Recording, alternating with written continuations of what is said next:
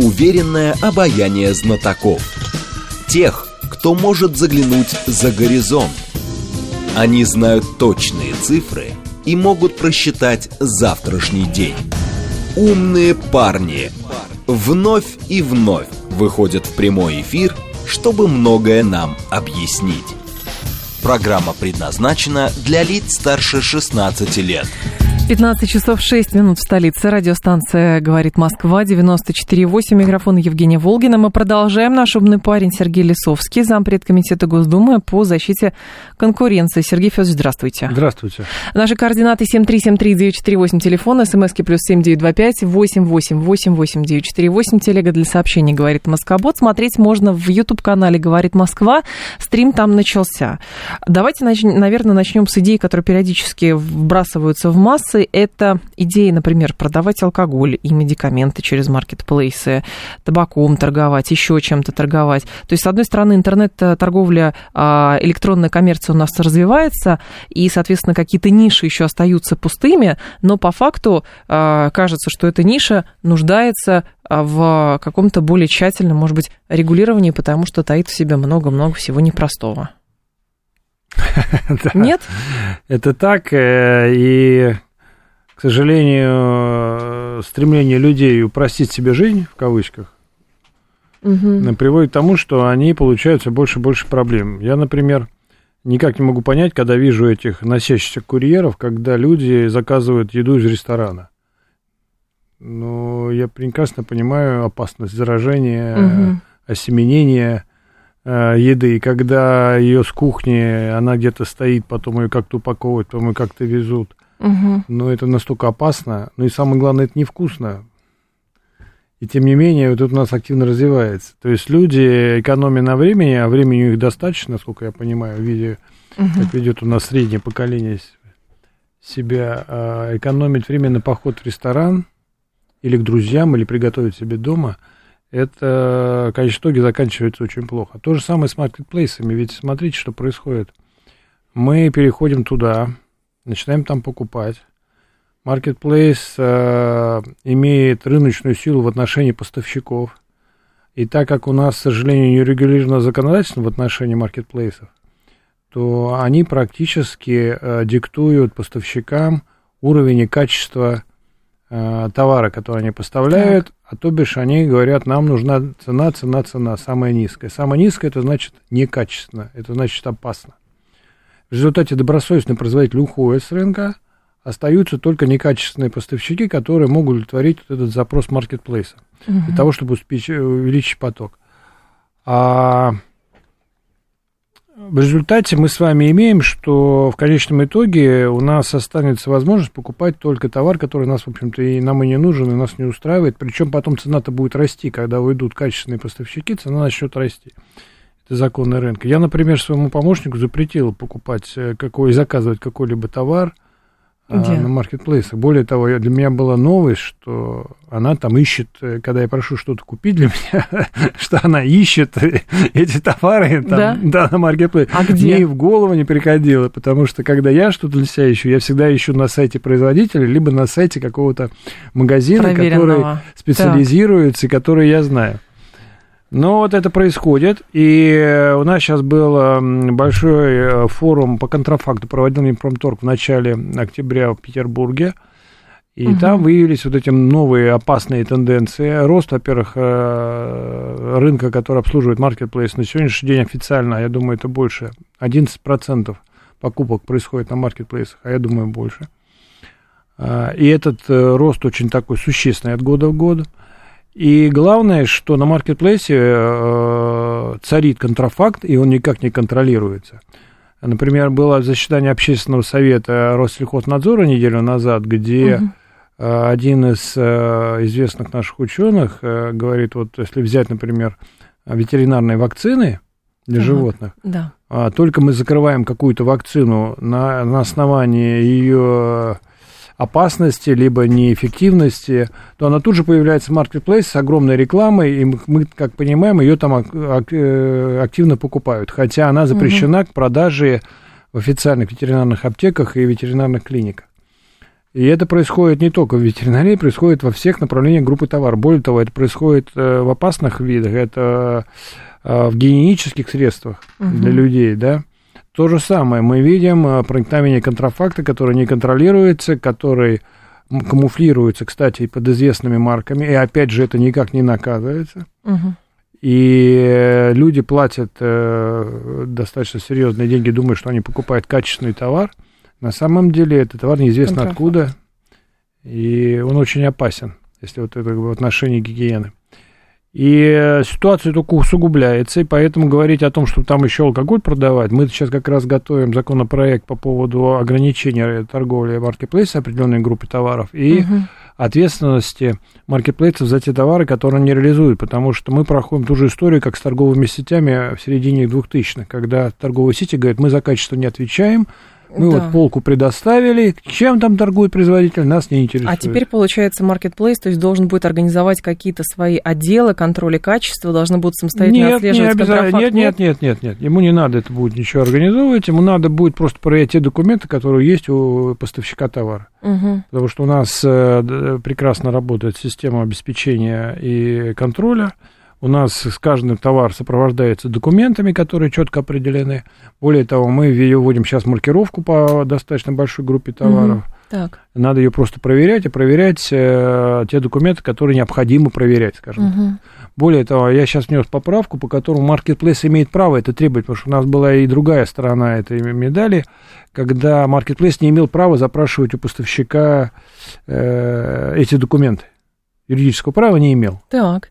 Вот, теперь мы это право маркетплейсу даем, и теперь мы от него требуем, чтобы он это проверял и четко определял э, позицию. То есть э, в идеале, чтобы он не пускал угу. эти товары, либо те группы товаров, которые не несут опасности для жизни и здоровья, хотя бы было очень э, явно и видно указано на э, значит, сайте этого поставщика, что этот товар не проверен, и маркетплейс за него не, угу. не отвечает, скажем так. Потому что многие считают, что раз продается на крупном маркетплейсе, то это гарантия качества. К сожалению, Понятно. люди так думают. Ну и, соответственно, здесь э, вопрос э, сейчас будет сводиться к к чему? Что эта зона торговли будет больше отрегулирована, но при этом она прекратит свое развитие или нет? Потому что, как кажется, маркетплейсы получили же толчок в развитии, когда был ковид, да, когда да. можно было, там, магазин были закрыты тогда и так же, далее. Тогда же стали продукты питания покупать. И продукты питания стали в доставке да. покупать, да, и, соответственно, возникает вопрос, а как сами маркетплейсы, то есть насколько они готовы к такому сотрудничеству? Вы знаете, на словах они готовы. Да? Тем более, да, многие крупные маркетплейсы прекрасно понимают, что они хулиганят, мягко говоря. Они даже сами в чем-то себя ограничивают.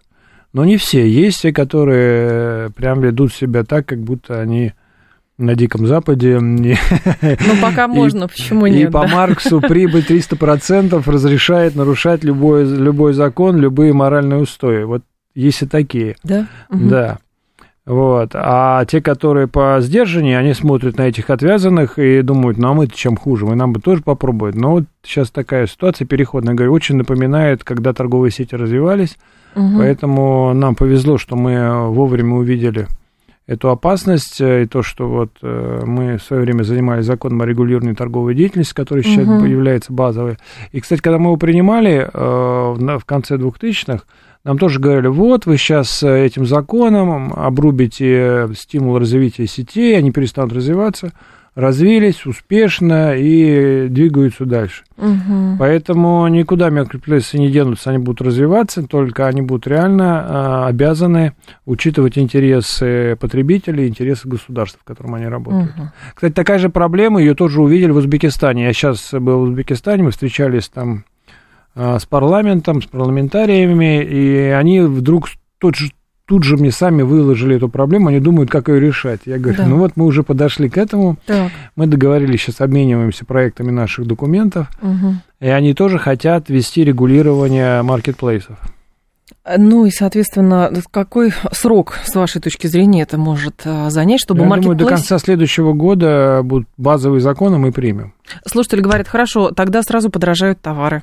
И в итоге будет, как с торговыми сетями, будет дорого и ограниченный ассортимент. Это опять иллюзия, опять же, вот когда мы закон о регулировании торговой деятельности принимали, мы его приняли, товары не подорожали, более того, некоторые товары а по цене упали, но главное, что люди стали за те же 100 рублей покупать качественный товар, а они угу. за те же 100 рублей покупали некачественный товар, который 100 рублей не стоил, не стоил даже 20. Здесь вот в чем логика. То есть товар, он да. а, присутствует на рынке, да, маркетплейс никуда не денется, он заинтересован продавать, да. Конечно. Только у него прибыль будет гораздо меньше, да, у него будет не 200% прибыли, а 50, и то это много, да, вообще угу. торговец, я считаю, должен получать там не больше 10%. Вот, ну ладно, это как бы отдельная история.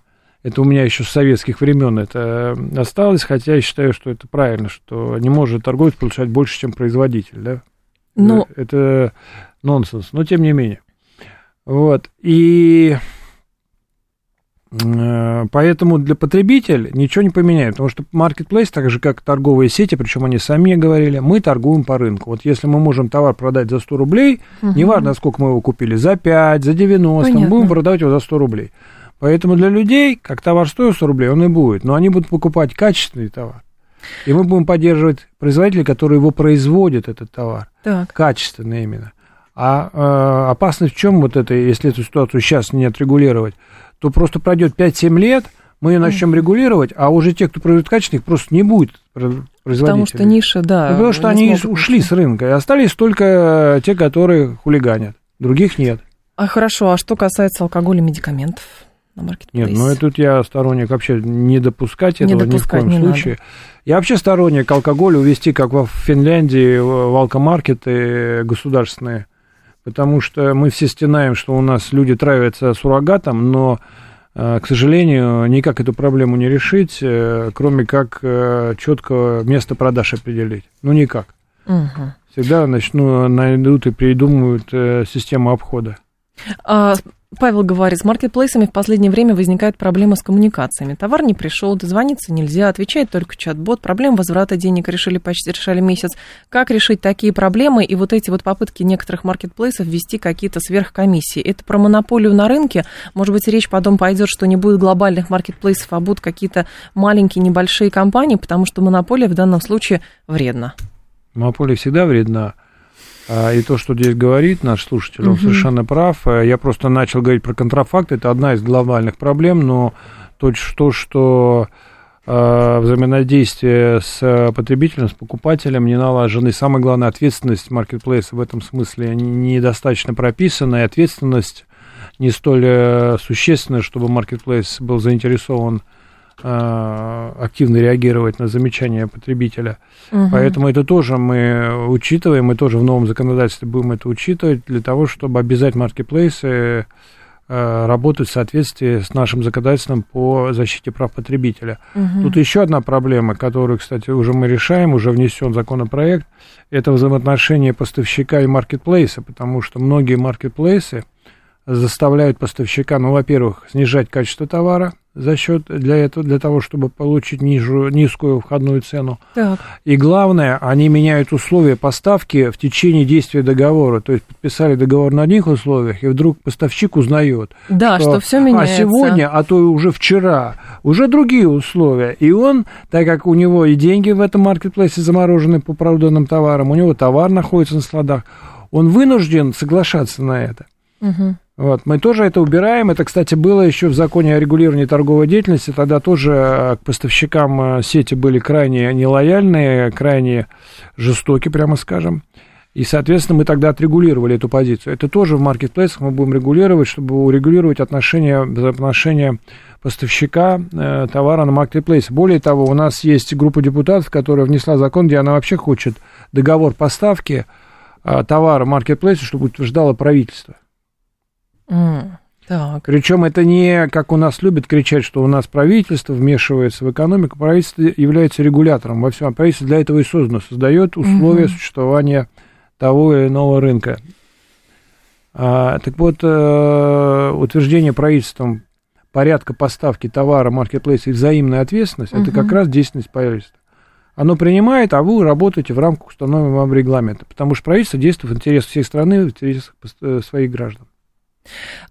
А слушатель еще говорит сейчас, у нас большой ассортимент, прошу прощения, товаров по 200 рублей. Такие вещи нерентабельно продавать в рознице. Марки дают возможность их продавать много и недорого. Сети выдавили не сетевую розницу. А в связи с регулированием, ну, видимо, слушатели опасаются, а, и вот этих мелких производителей тоже будут выдавливать. Но почему такая корреляция? То есть, если сети выдавили и, соответственно, продавали, ну, по сути, с кем выгодно, кому выгодно предоставлять а, свои площади, предоставляет. То же самое якобы может быть и в случае цифровой ну, коммерции Закон о регулировании торговой деятельности как раз и был создан в том числе для того, чтобы сохранить с региональных и средних производителей угу. малых. И нам это удалось. То, что им сложно, это сложно, но тем не менее э, и в рамках э, регионального законодательства губернаторы очень э, четко сейчас это отслеживают. Угу. И уже мы наработали, как это регулировать.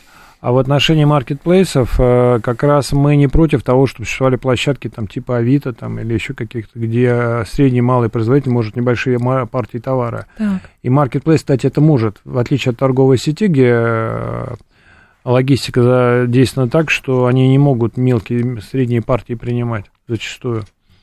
Угу. А, то для маркетплейса, в принципе, здесь нет проблем. Для него это не так э, существенно. Поэтому для маркетплейса главное это оборот товара, и если товар среднего или малого производителя будет хорошо продаваться, то никуда он не денется, никуда он не вымоется. Я говорил о другом, о вымывании качественных производителей, потому да. что качественный производитель всегда будет проигрывать похожему товару, но низкого качества. Потому что зачастую э, покупатель, видя картинку, он э, не видит различия, он видит только цену это стоит 200 рублей, это 100, он берет за 100. Он не думает, почему такая разница. А разница в том, что там другие материалы используются, там угу. э, этот товар ему прослужит там год, а вот тот, который за 100 купил, прослужит неделю Но и по так сути, далее. как кажется, сейчас торговля, э, самое главное, это, наверное, ну, какой-то патент на производство. Потому что, помните, даже были какие-то грандиозные скандалы в очень дорогих московских магазинах, когда была контрольная закупка, и оказалось, ну, несколько лет назад, и оказалось, что это была просто подделка, которая была куплена куплена на китайском маркетплейсе, а продавалась она как э, фирменная французская вещь за ну, там, это 250 вы говорите о уже рублей. дорогой одежде, наверное, да? Ну да, на маркетплейсах Но этого же тоже полно. Это тоже полно, и это тоже не отслеживается. Это как раз вопрос контрафакта. Да, да. да. Ведь контрафакт, э, вот для, мы его понимаем в широком понимании, контрафакт это не только низкое качество, но это еще нарушение авторских прав той или иной компании. Авторские права патенты, вот. да. Контрафакт – это широкое понятие, поэтому мы как раз и то, и другое учитываем. И маркетплейс обязан будет проверять. И если там продается какая-либо известная марка, ну, допустим, тот же Nike спортивная, да, угу. то контрафакт на маркетплейс обязан будет говорить, это настоящий Nike или, скажем так, э, достоверность данной, э, данного товара не установлена, ну, в крайнем ну, случае. Ну, да, да, да, да, да. Причем это должно быть в нужно да. в, в, не где-то там не мелким шрифтом, а в самом видном месте э, этого экрана, угу. для того, чтобы потребитель понимал, что это Nike, но не Nike. Или там другой какой-то товар. Поэтому именно это мы и тоже хотим в том числе сказать. Когда мы говорим про контрафакт, для нас в широком понятии это качество и это нарушение да. авторского права. А еще речь идет, у слушателя как раз тоже задает вопрос по защите конкуренции. А с вашей точки зрения, эффективна ли работа антимонопольной службы и насколько у нас а, а, в настоящее время остро стоит проблема отсутствия конкуренции в ряде секторов? Ну, не знаю, какой вам ближе тут слушатель общий Понимаете, вопрос к сожалению, задает. у нас э, это наша большая проблема. К сожалению, у нас антимонопольная служба, конечно, не дорабатывает я понимаю, что есть много причин, почему это происходит. Одна, наверное, из самых больших причин, и нет еще опыта и статуса, почему-то у нас считается, что монополизм это не так плохо. Ну, ну да. Потому что ну, э, им же э, удобнее вот, управлять. Что монополисты да. вроде хорошие, хотя я считаю, что они преступники, не случайно э, в Америке, где законодательство антимонопольным более 100 лет, Э, за нарушение антимонопольного наказательства э, законодательство наказывают гораздо жестче, чем за уголовные преступления, даже убийство. У нас разные сферы, разные экономические модели, может быть, для Нет, нас дело не модели. Это... Дело в том, что там пришли к пониманию, что если преступник mm. совершает преступление в отношении там, одного или нескольких лиц, mm-hmm. это трагедия, но это один или два человека, там, или три, там, или больше, чуть больше то монополист э, нарушает преступление против всей нации, всего государства. То есть он вредит всем. Поэтому его преступление несоизмеримо больше наносит вред, чем любой другой уголовник. Поэтому там это четко определено в плане наказания. И я считаю, что у нас вот этого понимания даже у правительства нет, что с монополией надо бороться очень жестко. Но это, опять же, надо пройти определенный исторический путь для того, чтобы прийти к этому пониманию, насколько это преступна э, монополия. А Во нас, всех сферах? А у Стах у нас, э, у нас любимая забава создать монополию, обложить всех данью и жить в Париже. Вот, или, Уже в или в Нью-Йорке. Жить, вот. да? Или в Нью-Йорк. Нет, у многих так. получается. Так вот, а, вот эту забаву надо прекращать. У нас даже, например, сейчас эта забава перешла в аграрный сектор, который стал вдруг очень интересен. Раньше, когда я пришел в 99 угу. году, мне все говорили, что я решил, видимо, ну, закончить свою деятельность да. Э, и так далее. И рассказывали эту пресловутую, что если хочешь потерять все, иди в сельское хозяйство, да? Так вот, сейчас пришло понимание, что сельское хозяйство, особенно для России, это э, одна из ведущих отраслей.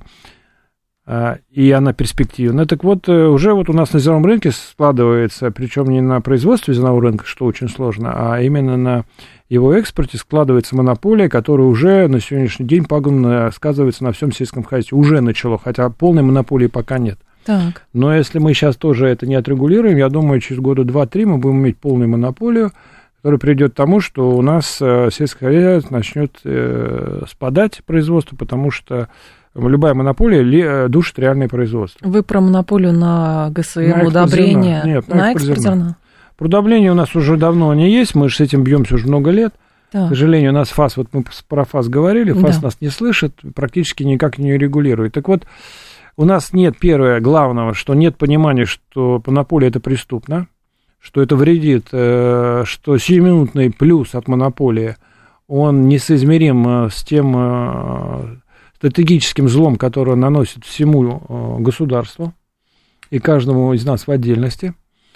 А, далее, у нас, конечно, еще нет э, правоприменительной практики, когда реально э, монополию наказывают так, что она практически исчезает. Угу. В мире очень много таких примеров, да когда реально крупнейшие монополии, когда доказывали, что они монополия, их просто, они исчезали с рынка. Но с учетом того, что у нас вот. такая связка, жесткая связка как бы бизнеса и государства, то, соответственно, сложно говорить о борьбе с монополией. Нет, но опять же говорю, это все, это все проходит определенный исторический путь во всех странах. Ведь тоже не так было в той же Америке, э, если посмотреть, почитать того же Ленина, который как раз про монополии говорит, олигархический капитализм. Standard Oil можно вспомнить, вот. да. То есть э, тогда это было в явной форме, и это тоже развивалось, и в какой- угу. степени приветствовалось правительствами тогда, тогдашних государств капиталистических.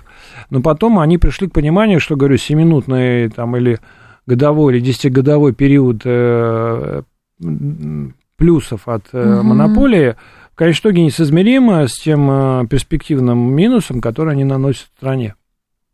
А, так, слушатель говорит, когда будет подписан именно закон о маркетплейсе, говорит Света. Про регулирование Нет, ну, это процесс года, очень это сложный. Законы. Нет, ага. чтобы, понимаете, вот э, э, опять же, у нас нет понимания, ну, да это, ну, люди, понятно, зачем им вникать в суть, если они этим не занимаются. То есть нет понимания, насколько сложно сделать законопроект. Вот мы, например, закон о регулировании торговой деятельности, который нам всегда говорили, что угу. он не нужен, он вреден, а теперь все считают, что это главный, основной закон угу. практически э, нашей экономики, мы его делали три года.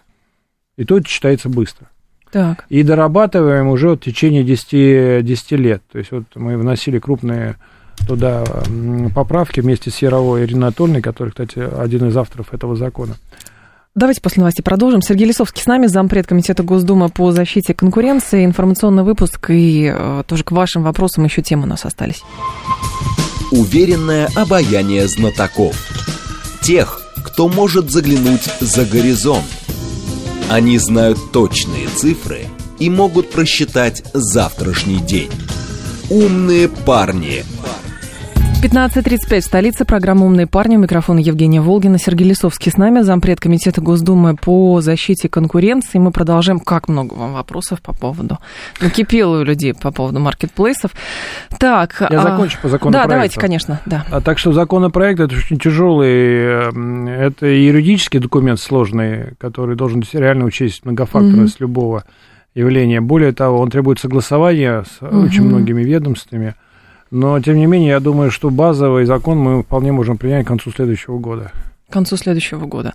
А, слушатель говорит, а, магазины фермерского мяса такие существуют. Насколько это, этому можно верить? Ни для кого не секрет, что эти мошенники а, выдают, а, значит, аргентинскую говядину за фермерскую говядину. И вообще это все про закон, наверное, еще о рекламе и в Роспотребнадзор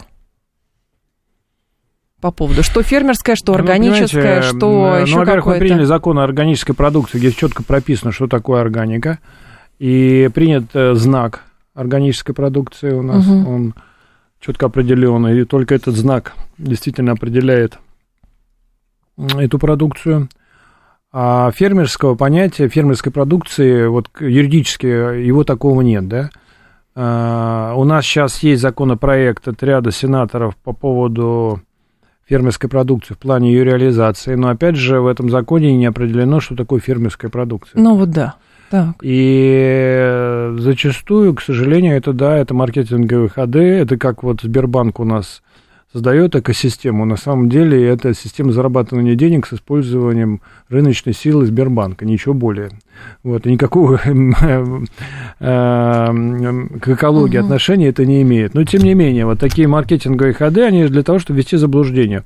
Хотя я не исключаю, что зачастую действительно в этих магазинах продается чистая фермерская продукция. Но, понимаете, фермер фермеру рознь, тоже надо понимать, да? И я могу сказать, что если взять мясо птицы, когда мне иногда мои друзья с упоением рассказывают, что они купили вот эту курочку в деревне, а как я вижу, как эти курочки пасутся на краю дороги и клюют э, травушку-муравушку, где оседают пары бензина со свинцом, то я понимаю, что я лучше буду есть птицу, которая выращена на крупном агрохолдинге, да. Поэтому, да, есть фермеры, которые реально следят за своей птицей, за кормами и, и за выращиванием. Но есть фермеры, которые очень упрощенно понимают. Э, то есть, если не агрохолдинг, значит, они уже фермеры, уже, значит, хорошие. К сожалению, это не так. И тут надо внимательно относиться к тому, той продукции, угу. которую вы покупаете. А, другой момент это развитие, наверное, а, точнее, развитие вот рекомендации ФАС к производителям снижать цены на курятину и рекомендации, причем именно к, к самим производителям. Но мы с вами в этой же студии там не так давно говорили, что производители уже практически в убыток сами себе работают, и все вопросы к торговым сетям возникают. А тут ФАС вдруг идет к производителям и говорит, снизьте, пожалуйста, цены.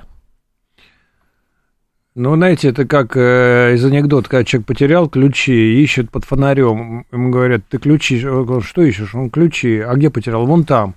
Говорит, а что ж здесь ищешь? Ну, здесь же светло. Вот то же самое с производителем. Производитель легко достать, а торговую сеть сложно. А что ж сложно? Ну, сложно, потому что она вам покажет, что она ничего не зарабатывает, как они все говорят, работают в убыток, ну, максимум за 1-2% маржи и так далее. А производитель а не производитель может он легко показать? проверяем, у него бухгалтерия открыта, всем все известно и так далее. И потом вот он, э, сеть-то она как бы эфемерна, у нас же все торговые сети, все имеют головные офисы в конечном итоге за границей, крупные. Угу. Сейчас, правда, меняется ситуация, но до вот, 22 года, к сожалению, это так и было. Так, так вот, э, а производитель, он, во-первых, зависит, потому что через Минсельхоз идут субсидии, угу. и Минсельхоз может надавить. Хотя, конечно, идти к производителям, которые действительно торгуют э, зачастую в убыток, и так часто происходит на мясном рынке. И это не только, кстати, у нас, это и происходит и в мире, потому что у потребления птицы, например, оно э, сезонно, соответственно, разная цена, разное потребление по сезонам, а выращивать сезонно птицу не получается. Угу. Должен быть равномерный процесс. Соответственно, когда-то ты торгуешь в убыток, когда-то ты имеешь прибыль для того, чтобы компенсировать в том числе и убыток, который ты до этого получил. То же самое с молоком происходит, да, когда молока много, вынужден производитель торговать в убыток, а Понятно. когда молока меньше, он э, компенсирует затраты. Поэтому производитель наиболее беззащитен, наиболее, скажем так, чувствителен а вот э, переработчики, здесь вот вопрос к ним, и торговые сети, да, они имеют большой потенциал вот, снижения цены, и зачастую они э, этим потенциалом не пользуются, а перекладывают все на плечи потребителя либо производителя. Но в итоге, получается, остановить рост э, продуктов питания, цен на продукты питания невозможно, потому что у всех найдется свое оправдание. Ну и максимум ФАС может пожурить, по сути. Ну, во-первых, возможно, если бы ФАС реально этим занималась. У нас ни одного существенного расследования в отношении продукта питания я не видел. Ну, просто не видел. Ну и более того, не то, что не видел, но еще, а, а уж говорить о судебных решениях, где были приняты меры к тем же торговым сетям, угу. такого мы тоже не видим. Поэтому, соответственно, пока я, хотя бы раз это не произойдет, у нас, конечно, ничего не поменяется. В отношении Минсельхоза у него вообще практически рычагов регулирования рынка нет. У нас же по закону регулированием рынком занимаются Минторг, Минпромторг, Минэкономразвитие, Минфин в чем-то. Центробанк у нас большой регулятор за счет э, процентной ставки. Так. А Минсельхоз у нас может только помогать производителям выращивать эту продукцию, да. Ну и опять же, то же самое, как вот э, Минсельхоз идет производителям, точно так же правительство идет к Минсельхозу, который в конечном итоге не имеет вообще даже юридических прав регулировать А рынок. перераспределение функций, это же возможно? Мы давно об этом говорим, что Минсельхозу надо дать э, права, полномочия регулирования рынка продовольственного. Угу но, к сожалению, пока у нас это не получается. Пусть из убыточного молока сыр делают, все подешевле будет. Ну, то есть усиливать, а, Нет, расширять переработку. Это, вот. это как бы простое решение, которое, как всегда, ведет э, еще к худшим результатам. Угу. Делать сыры, но сыры же не бесконечно в потреблении, так ведь? Ну, наверняка. Объем потребления, помимо физического объема потребления, ну, проще говоря, сколько человек может съесть, он прежде всего еще регулируется Э, возможностью купить, покупательной способностью населения. Так. И пока у нас э, сети завышают цены на молочные продукты, угу. что и происходит, да, то, соответственно, э, потребитель может меньше купить, не угу. потому что он не хочет купить, потому что он не может купить, а производитель, получается, не может продать, и, соответственно, у него перепроизводство, соответственно, он должен падать в цене для того, чтобы да. так-то продать. А в результате вот эту разницу получает переработчик и получает торговая сеть, но не производитель и не потребитель, естественно. Соответственно, это, опять же, э, должно регулироваться государством и определяться, но, к сожалению, Минсельхоз таких полномочий не имеет, а ФАС у нас этим не занимается. Но уж а Минэкономразвитие и Минпромторг, они вообще как бы ну, вдалеке. Ну, даже Минпромторг в меньшей степени, кстати, у нас Минэкономразвитие у нас особо uh-huh в этом смысле э, отличается. Вот. Ну и, естественно, Центробанк – это наше все. Вот. Нам же постоянно заявляют, что рост э, ключевой ставки никак не сказывается на рост цен. А как же не сказывается? А и кредиты ну, дорогие? Ну, так вот. У нас вообще тут э, один запредов Центробанка заявил в Думе, что курс доллара никак не влияет на потребительские цены. Потому что зарплата молчим в рублях, все логично выглядит, наверное. То есть это такое циничное заявление. А на что же влияет тогда курс ну, доллара? Ну, так как Центробанк, у нас, понимаете, в чем проблема? У нас тут реально влияет на рынок, он за это не отвечает. То есть у нас э, э, в полномочиях и самое главное в ответственности Центробанка не стоит развитие экономики. Угу. Но Центробанк отвечает за инфляцию вот эту непонятную эфемерную вещь, которая, в принципе, вот она реально сама по себе никого не волнует. А волнует покупательная способность, стоимость товаров, качество товаров, производство и так далее. Вот. Но так как э, Центробанк не отвечает за развитие экономики, он и рулит как, как хочет. Угу. Хочешь, поднял ставку, хочешь, опустил. Понятно. Вот. И еще нам потом приходит и говорит, да это никак не влияет на экономику, никоим образом. Вот поэтому пока мы действительно не наладим э, полномочиями, и если у нас э, какое-то ведомство влияет на экономику, оно должно отвечать за эту экономику в том числе, да? Мы, кстати, было несколько вариантов законов, когда Центробанку давали полномочия и ответственность по развитию экономики. Чтобы когда он принимал решение, он все-таки тут же и определял а вообще, что произойдет с экономикой от его решения. Вот, но Таргет пока у нас, пока у нас это не получилось. Таргет инфляции произойдет. Но это же основная вот. цель. Вот причем, вот, конечно, феноменальная вещь. Мы принимаем закон о защите русского языка, а у нас в отчетах, э, э, устных отчетах Центробанка все время звучит таргетирование инфляции. Угу. Есть э, целеуказания, да, там. Достижение целей. Вот, ну, есть русские слова четкие, да, нет таргетирования инфляции. И так во многом, то есть у нас э, чиновники высшего порядка, к сожалению, не соблюдают закона о защите русского языка. Они используют очень много иностранных слов. Волатильность, например, да, тоже непонятно. Пилотирование проектов, вы не слышали об этом? Что? Пилотирование проектов. Ну, тоже вот. Было. А потом тайминг, например, тоже у нас очень любят почему-то. Я долго не мог понять вообще, как это появилось, но как-то появилось. Угу. Вот, поэтому ну, начинать правительство надо с себя. И, во-первых, соблюдать э, законы, да, которые мы принимаем. Слушатель говорит, а с учетом того, что вы в Комитете по защите конкуренции, а с вашей точки зрения, уместно ли сейчас разбираться с тем, а, как происходит конкуренция на рынке труда? Потому что есть проблема с э, миграционной составляющей. Если это по вашей части, ответьте, пожалуйста. Ну, я не совсем понял вопрос, потому что если э, это тема того, что приходят мигранты, которые да, да, да, да, отнимают да. у нас э, рабочие места, ну, вы понимаете, дело в чем? У нас мигранты в основном на тех работах, куда не идут э, россияне. Вот я могу сказать, у меня когда был психологический комплекс большой, да, убой, там, ну, вообще работа на мясоперерабатывающем заводе, угу. это, ну, тяжелый труд. Там, извините, влажность высокая и температура в цеху в районе, там, угу. плюс 8, ну, понимаете, так, да, да, да, круглогодично. Да. И нам было очень трудно найти россиян, которые бы шли. Более того, у нас была э, такая сезонность, то есть, когда наступали холода, угу. мужчин к нам приходили, они работали, но до тепла. Как только в мае появилось солнышко и появлялись заработки на дачных участках, там, угу. они просто исчезали. А ведь да. у нас же непрерывное производство, то есть его нельзя остановить.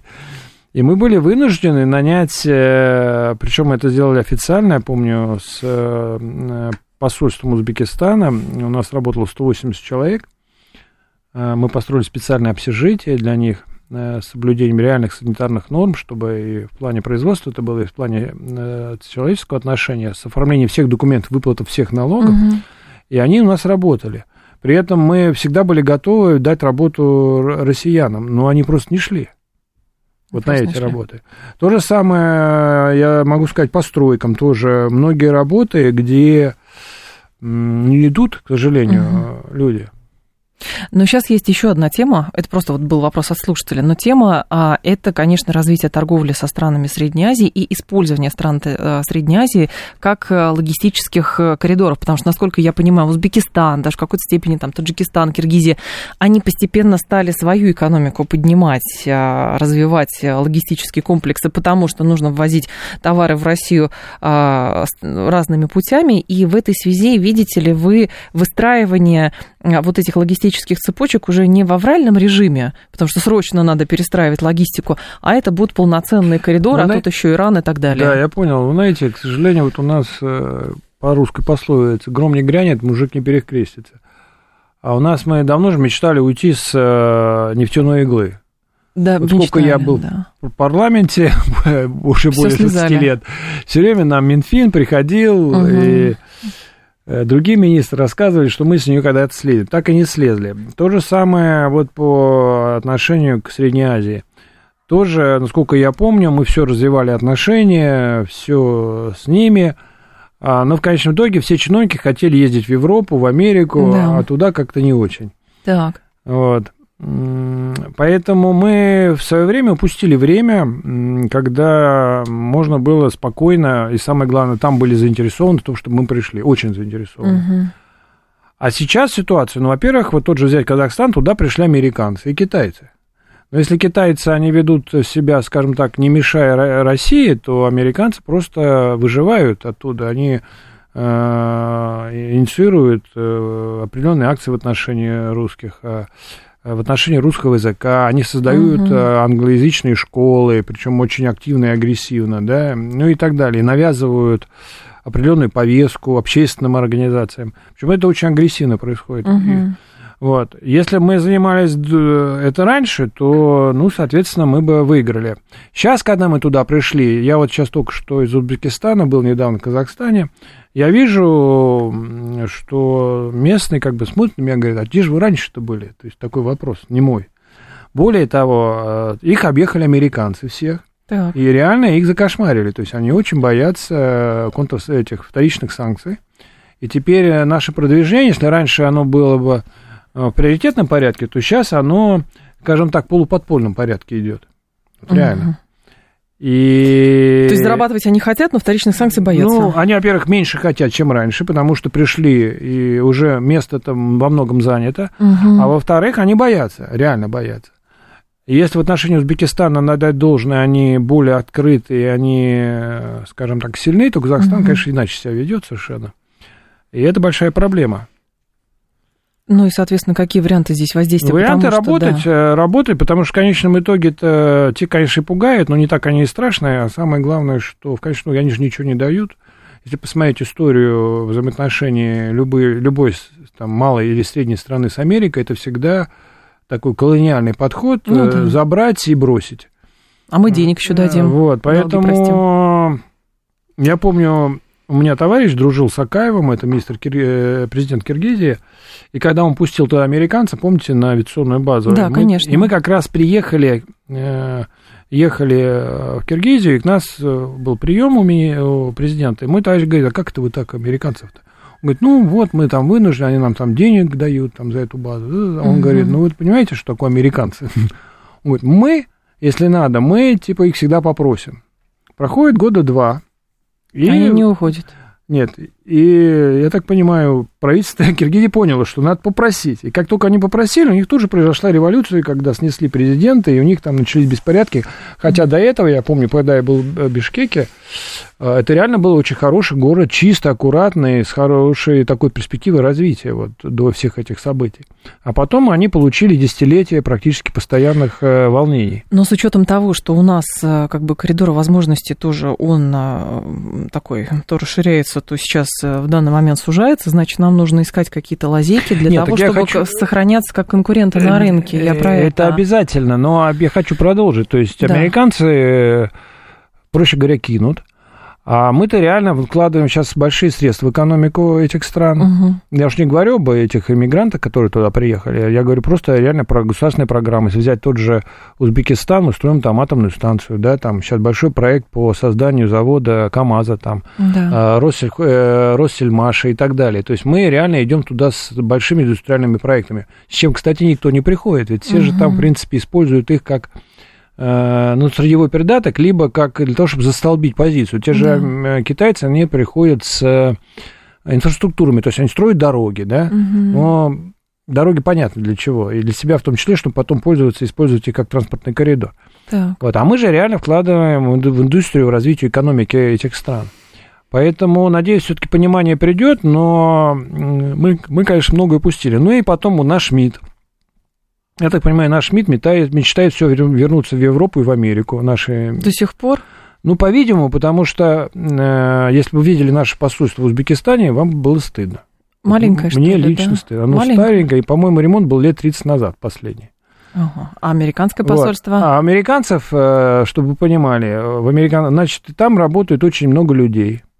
Очень немного, прям. В нашем немного. В нашем. А у американцев работает раз э, в 20 больше в 20. Резидентура сама себя не обслужит. Вот. Нет, ну, дело примерно. даже не в резидентуре. А там, там реально работают дипломаты, там реально работают э, специалисты по внедрению, да, все эти э, бизнес-школы. Экономически понятно. Вот. Угу. То есть они реально изучают экономику, они внедряются, они проникают в общество, они создают, э, проникают в культуру, во все.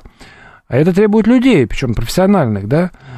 И я не могу понять позицию МИДа, почему они э, не инвестируют, и наше правительство не инвестирует в развитие представительств в этих странах, я имею в виду вот, угу. Киргизия, Казахстан, Узбекистан, а, особенно Узбекистан, и не дают туда нормального объема количества сотрудников. Хотя, казалось бы, со спецификой знакомы. Вот, но я как-то общался с несколькими чиновниками крупными в МИДе, и когда я им, ну, как-то искренне сказал, слушайте, а чего у вас так мало э, в Узбекистане Людей. Э, работников? У вас, mm. говорят, сколько освободилось? Они говорят, так мало они, Францию они так, хотим. так скривились, говорят, ну уж больно они не хотят туда ехать. Ну, те, кто из Европы приехал. Ну, потому что МГИМО оканчивал, чтобы во Францию поехать учиться, ой, поехать работать. Ну, наверное, понимаете, МИД это все-таки, я считаю, государственная военизированная организация, да, с дисциплиной. И МИДовский работник, куда скажут, должен ехать, иначе он не МИДовский работник. Угу. Так оно всегда и было, кстати, что в царской России, не зря они мундиры же ходили тогда, что да. и в Советском Союзе, хотя и без мундиров. Поэтому здесь надо проявить волю руководству МИДа и четко определить, что все, в Европу мы, э, причем надо понять, что это поколение э, дипломатов никогда не вернется ни в Америку, ни в Европу. Ну и слава богу. Угу. И им надо ехать, э, использовать свой опыт, свои связи, ехать э, в те страны, с которыми нам надо развивать сотрудничество, и там работать. А слушатель спрашивает, э, есть ли опасения с учетом того, что мы сейчас не, у нас нет никаких отношений с Западом, что конкуренцию с тем же самым Китаем мы не выиграем, и заодно китайский рынок войдет в Россию? Понимаете, китайский рынок, он, конечно, войдет, и китайцы, ну, они просто по населению больше гораздо, да? Угу. Хотя я считаю, что у нас много ошибок в демократической э, демографии, потому что вот эти вот создание вот этих огромных мегагородов, то, что мы сейчас видим, это, конечно, с нашими территориями это неправильно. Нам надо развивать территории, для этого надо развивать сельское население. Угу. Но, к сожалению, пока вот имеем то, что имеем. А китайцы, конечно, это все видят. И мы тем самым себя ослабляем, особенно наши регионы Сибири, Западной Сибири, угу. Дальнего Востока. И это, кстати, видят и наши соседи. Вот, поэтому, понятно, тут надо работать, но в то же время э, наши соседи видят, что они тоже понимают, что Китай-то он тоже не добрый дядя, да, он не просто так приходит. Ну, да. Поэтому это только Россия, сколько мы долгов простили Советского Союза, да, да и сейчас помогаем. Поэтому Россия это, наверное, единственная страна в мире за всю историю э, существования, это более 300 лет, которая бескорыстно помогала своим соседям и поддерживала развитие различных э, стран. Так оно и было, вот если посмотреть исторически. Uh-huh. Мы, наверное, единственные, кто так. И они, кстати, это понимают. При всем том, что они там хотят тоже ездить и в Париж, и в Нью-Йорк, но тем не менее они понимают, что Россия это, наверное, единственная опора, на которую можно опереться по-настоящему, особенно в сложной ситуации. Поэтому они тоже сейчас стали, э, скажем так, соблюдать баланс в отношениях, но хотя элиту они покупают, я имею в виду американцы, да, а элита все-таки определяет... Э, Вектор развития государства. Да, ну мы видим это, что произошло в той же Армении, да, когда купленная элита идет в разрез интересов собственной страны и своего населения, и исторических э, историй. Слушатель а, спрашивает, у нас буквально полторы минуты остается. А вы говорите регулятор, но почему тогда нет контроля за огромными наценками на продукты? Совсем не похоже, что у магазинов есть надобность продавать товары. Кажется, что им просто выбросить, утилизировать, лишь бы не продавать это хотя бы со скидкой в 35%. Но, э, к сожалению, у нас нет закона, который определял бы наценки. Это тоже мы пытались в свое время сделать. Угу. И уже несколько... У нас было три подхода вместе с Яровой. Но так нам и не удалось. И не только у нас, это было, кстати, у всех э, фракций. Угу. Э, пока нам это не удается, поэтому закона, регулирующего торговые наценки, у нас нет. У нас есть возможность э, антимонопольной службы установить определенные сговоры. Так. Но, к сожалению, пока антимонопольная служба нас не слушает. Мы говорим о картельном сговоре, э, но пока никак. Картельный сговор в сетях вы имеете в виду? И, соответственно, четвертого подхода пока не будет. Э, ну, наверное, будет, э, но для этого надо, должно общество смотреть. Но, понимаете, когда мы принимали закон о регулировании торговой деятельности, если бы нас не поддержал Владимир Владимирович Путин, то все правительство было против, кроме Минсельхоза тогда. То есть закона не было бы? Тогда закона не было. Понятно. Сейчас э, правительство уже понимает во многом, что надо что-то делать. Сергей Лисовский был с нами, зампред комитета Госдумы по защите конкуренции. Сергей Федорович, спасибо, ждем вас снова. Далее у нас информационный выпуск, потом Юрий Буткин. Всем хорошего вечера.